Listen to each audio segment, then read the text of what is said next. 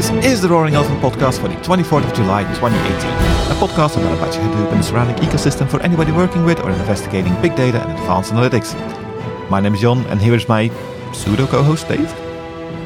Pseudo co-host? I'll have you know I'm definitely a fully blown co-host. Well, you were a bit late today, so That is true. I was late. I apologise. Luckily, the podcast is always on time. yes, the magic of recording. That's why we do recordings, right? We don't do live shows.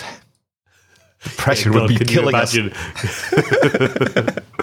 it would be terrible. But anyway, we have a recording, and therefore we have things to talk about. Well, we don't have a recording yet, but let's. By the time people hear this, I guess the, what you said is true. But it's a news episode. It is, and therefore we have some news. Um, well, Well, maybe. maybe. Because I'll be honest that my news articles are a bit old because I actually had them for last episode when we had uh, Ward on uh, as a guest. Thank you again, Ward. And I kept them over from then, so they're a bit dated, I guess, but still very much useful and interesting. I hope. Aged like a fine French cheese. Stinky, you mean? Tasty. anyway, do you go first or I go first? Oh, let let's let, let me go first. Let me get one of these terrible articles out of the way. That's a good start. Well, I mean, it, it just it feels a little bit like I'm repeating myself. But once again, here we have an article. This time by SiliconANGLE, um, and the author is uh, James Kobielus. And it's another one of these Hadoop stars dim in the era of cloud object data storage and stream computing. Ah, when will these people learn? It's not about Hadoop being dead. It's the Hadoop is more than just HDFS. Ah. Anyway, the the article brings up a whole bunch of really pointless commentary. So, for example, um, it talks about the fact that uh, MapR recent, re- recently released its 6.1 data platform update, still in beta, with scarcely a reference to HDFS. Well, of course, because one of MapR's whole points of existence is that they have MapRFS. Yes. you know that that's it, it is what they do. Why? Why they would? It would make no sense for them to even refer to HDFS. I mean, they don't ah. sell the competitions and stuff. Exactly. It's How just weird. it's just a to me it's just a it's a terrible article. And I I I, I hate to be I hate to be the one that, that is uh, raging against these things and giving uh, you know putting negative feelings out there on the internet, but come on people, we can do better than this.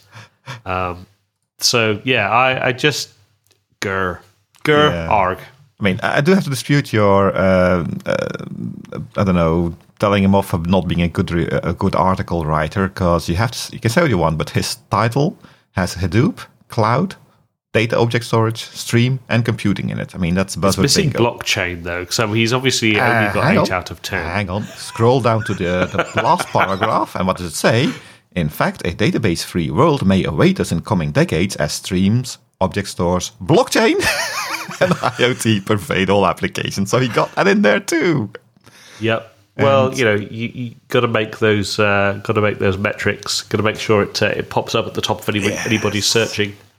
Yeah, but I do want to put a little warning out there that if anybody of our listeners is thinking of putting his database in a blockchain, uh, please, please, please talk to somebody first. Not this guy. Uh, yeah. and on that, let's go and talk about some other more interesting news. And that's my turn, right? It is. So you're really setting the bar low here. Yeah. Uh, I've got two articles. Uh, let's do the. You want the long one or the short one first? Uh, Let's go for the long one first. Okay. Let's talk about something interesting. Well, I had an interesting. I found an interesting article on LinkedIn. It's the first time I actually got something from LinkedIn, so that's uh, something I have to look in more ob- often in the future. From, uh, sorry, I'm going to butcher this. Maitili Rajavelu, excuse me, Vice President, Group Manager of Big Data at BNY Mellon Technology. And it's actually a comparison of Apache Ranger and Sentry. And I haven't found one of those that goes into this kind of depth anyway. I mean, a lot of articles say, okay, security, if you go one part, it's Ranger, if you go the other side, it's Sentry. They do kind of the same thing. But she actually kind of went in pretty much detail comparing the two without actually giving a this is best, but more of a uh, if you're going to decide, here are the things that are interesting to decide upon, which I, which I like. It's a, it's a good article. And it's something I've talked to a lot of customers because uh, uh, being at Microsoft, I get faced with different uh, environments, different distribution choices, and a lot of the time people come to me and say, "Okay, which one should we take?" And I'm never going to say one or the other. I'll give them the possibilities, the, the, the choices that are in there. But for security, I must admit that I don't know that much about Sentry because it's harder to deploy a CDH cluster because you can have to pay for the for the nice stuff. So you can't just play with it. And having an article like this, I can actually reference, which also has a totally, un, I would say, non-biased way of looking at it. It's, Yep. uh, it's very good, a very, very cool uh, tool in my toolkit, let's say.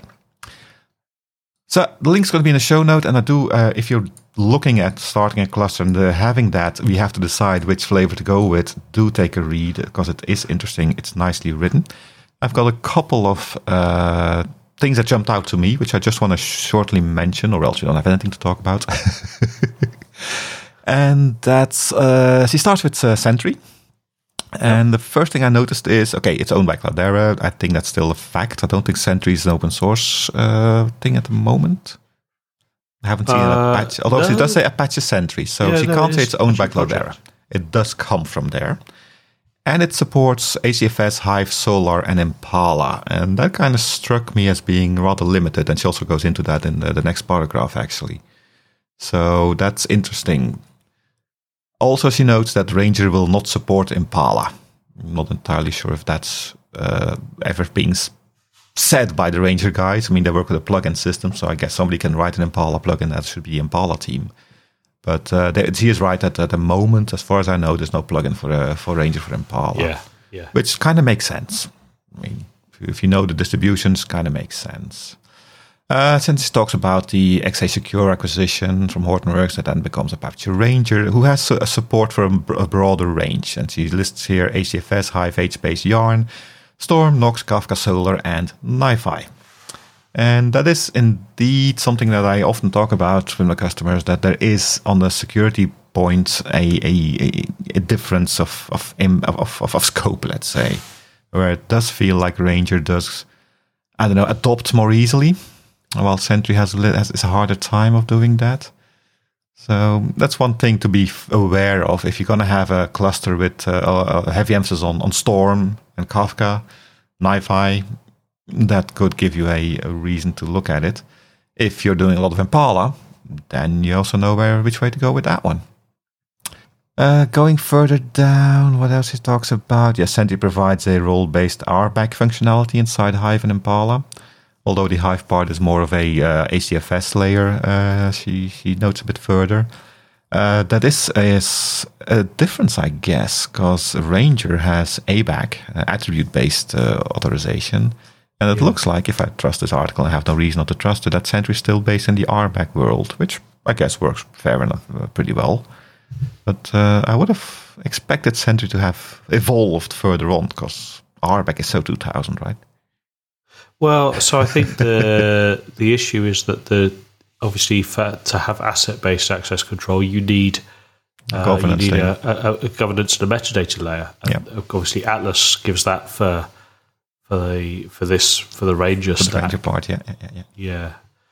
The other thing that's kind of interesting is that they there's a there's a there's more functionality in, in by the sounds of it there's more functionality in both platforms that are mentioned in this article. Uh, one of the uh, comments um, is that that someone makes is that actually uh, Sentry now works with Cloudera's Kafka, um, and similarly, someone else mentions that uh, there's a lot more functionality uh, in the Ranger side with uh, individual rows, uh, so row level access, uh, column level access, uh, and, and sort of individually things things of that, and sort of masking is a part of the platform now as well. So Yeah. there's it's a good intro, definitely, and I think there's Yeah, it's not uh, it's not everything and everything. It, it's a good start. It's it's it's things to look at.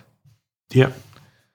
Now I'm not going to go through the whole article, but uh, another thing that kind of struck me was there's no UI for the Sentry.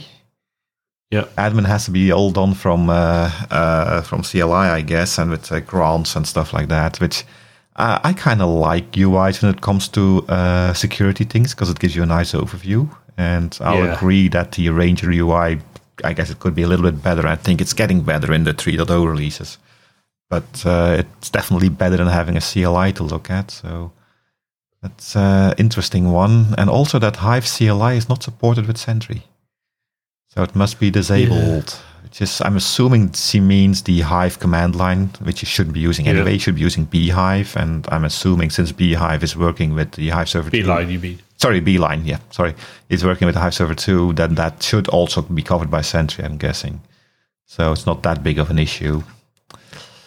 Uh, anyway, she goes on with uh, showing more screenshots uh, for Ranger and stuff like that. So all in all, I learned a couple of things from this article.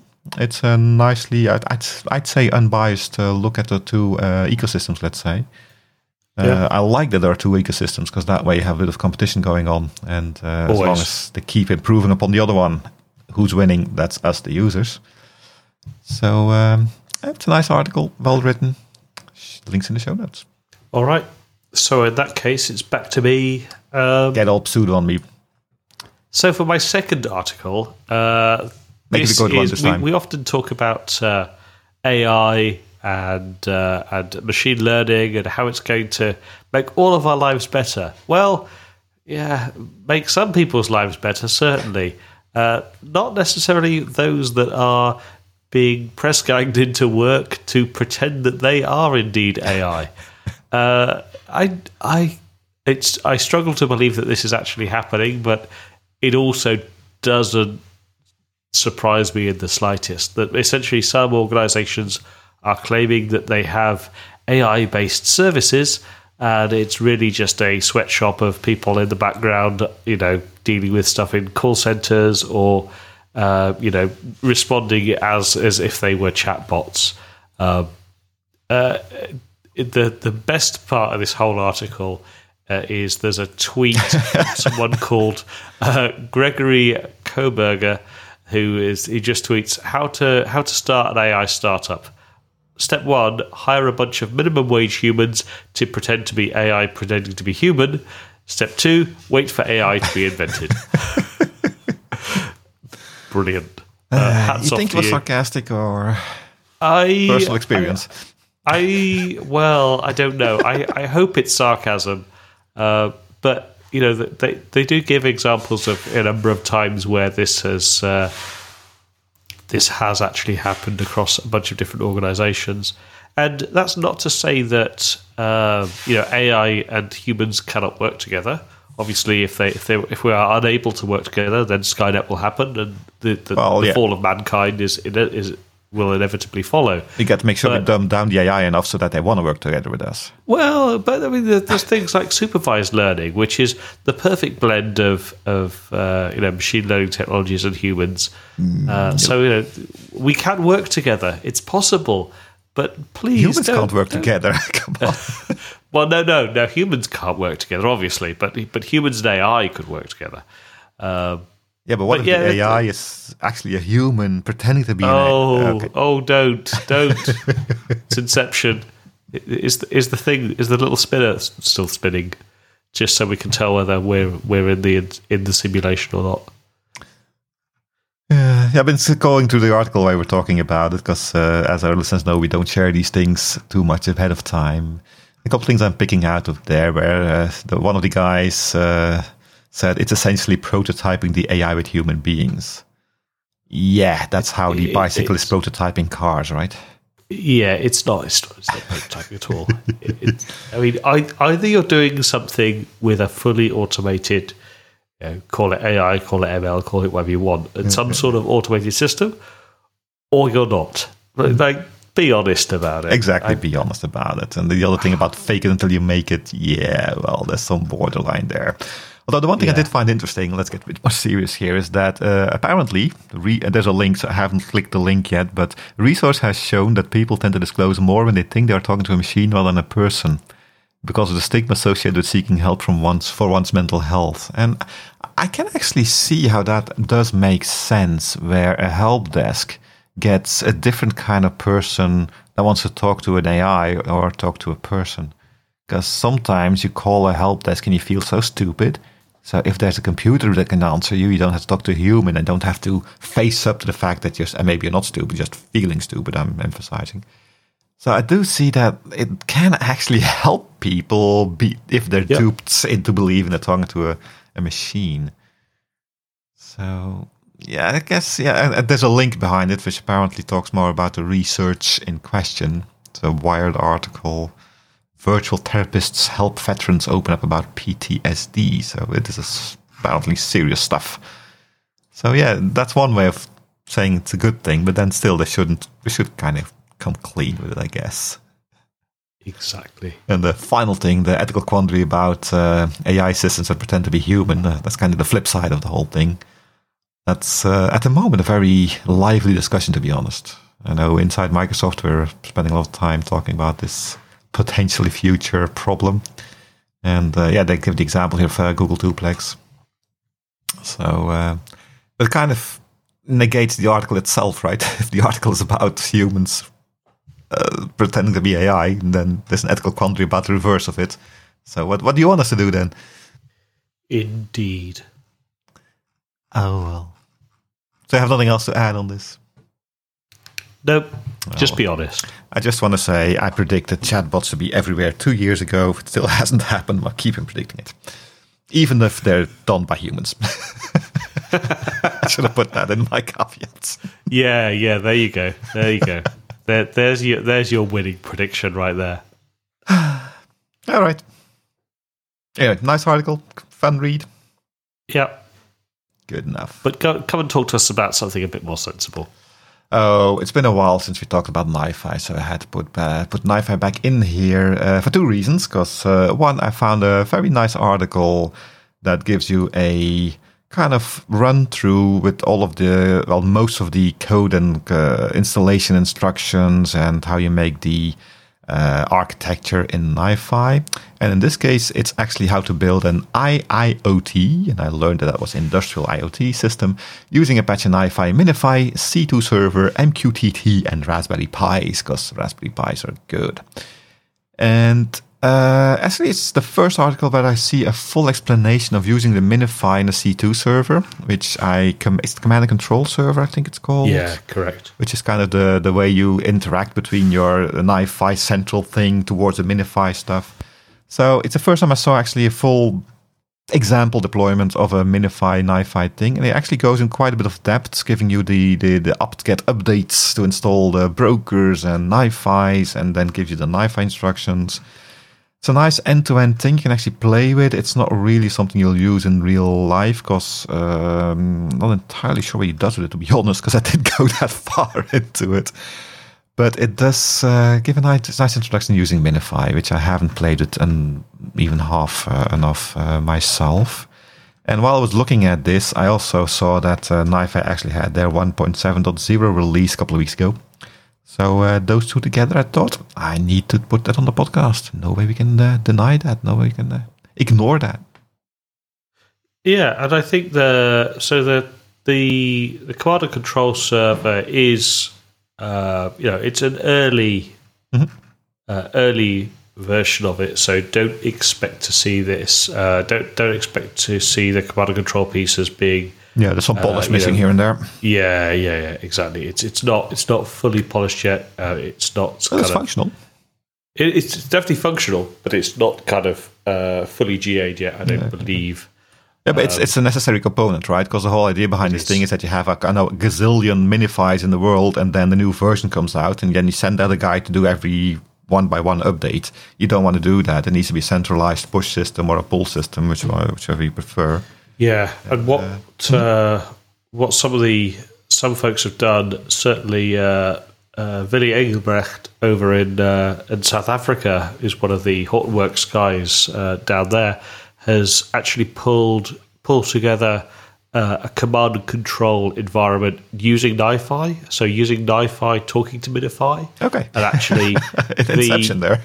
yeah, a little bit. So using that to uh, do command and control uh, within itself. So it, it's it's all possible that you, you can hook this up to today using fully supportable stuff.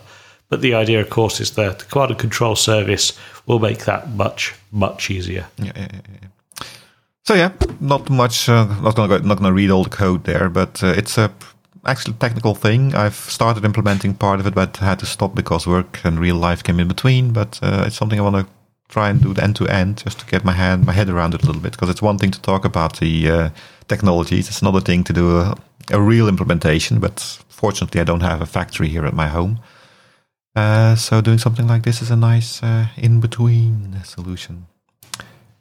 So uh, yeah, Very that's nice. all I wanted to talk about. And maybe give the, uh, the, the, you, the the customers, sorry, the listeners, a bit of a heads up that we will probably be doing a little bit more NiFi in depth programming starting uh, next, uh, call it the winter season. Yep. We have some nice uh, people reaching out to us to that want to talk about IoT and streams and stuff. So that's uh, that's all I want to talk about here. Anything more from you? Nothing else from me. And I think that is probably all the time we have today.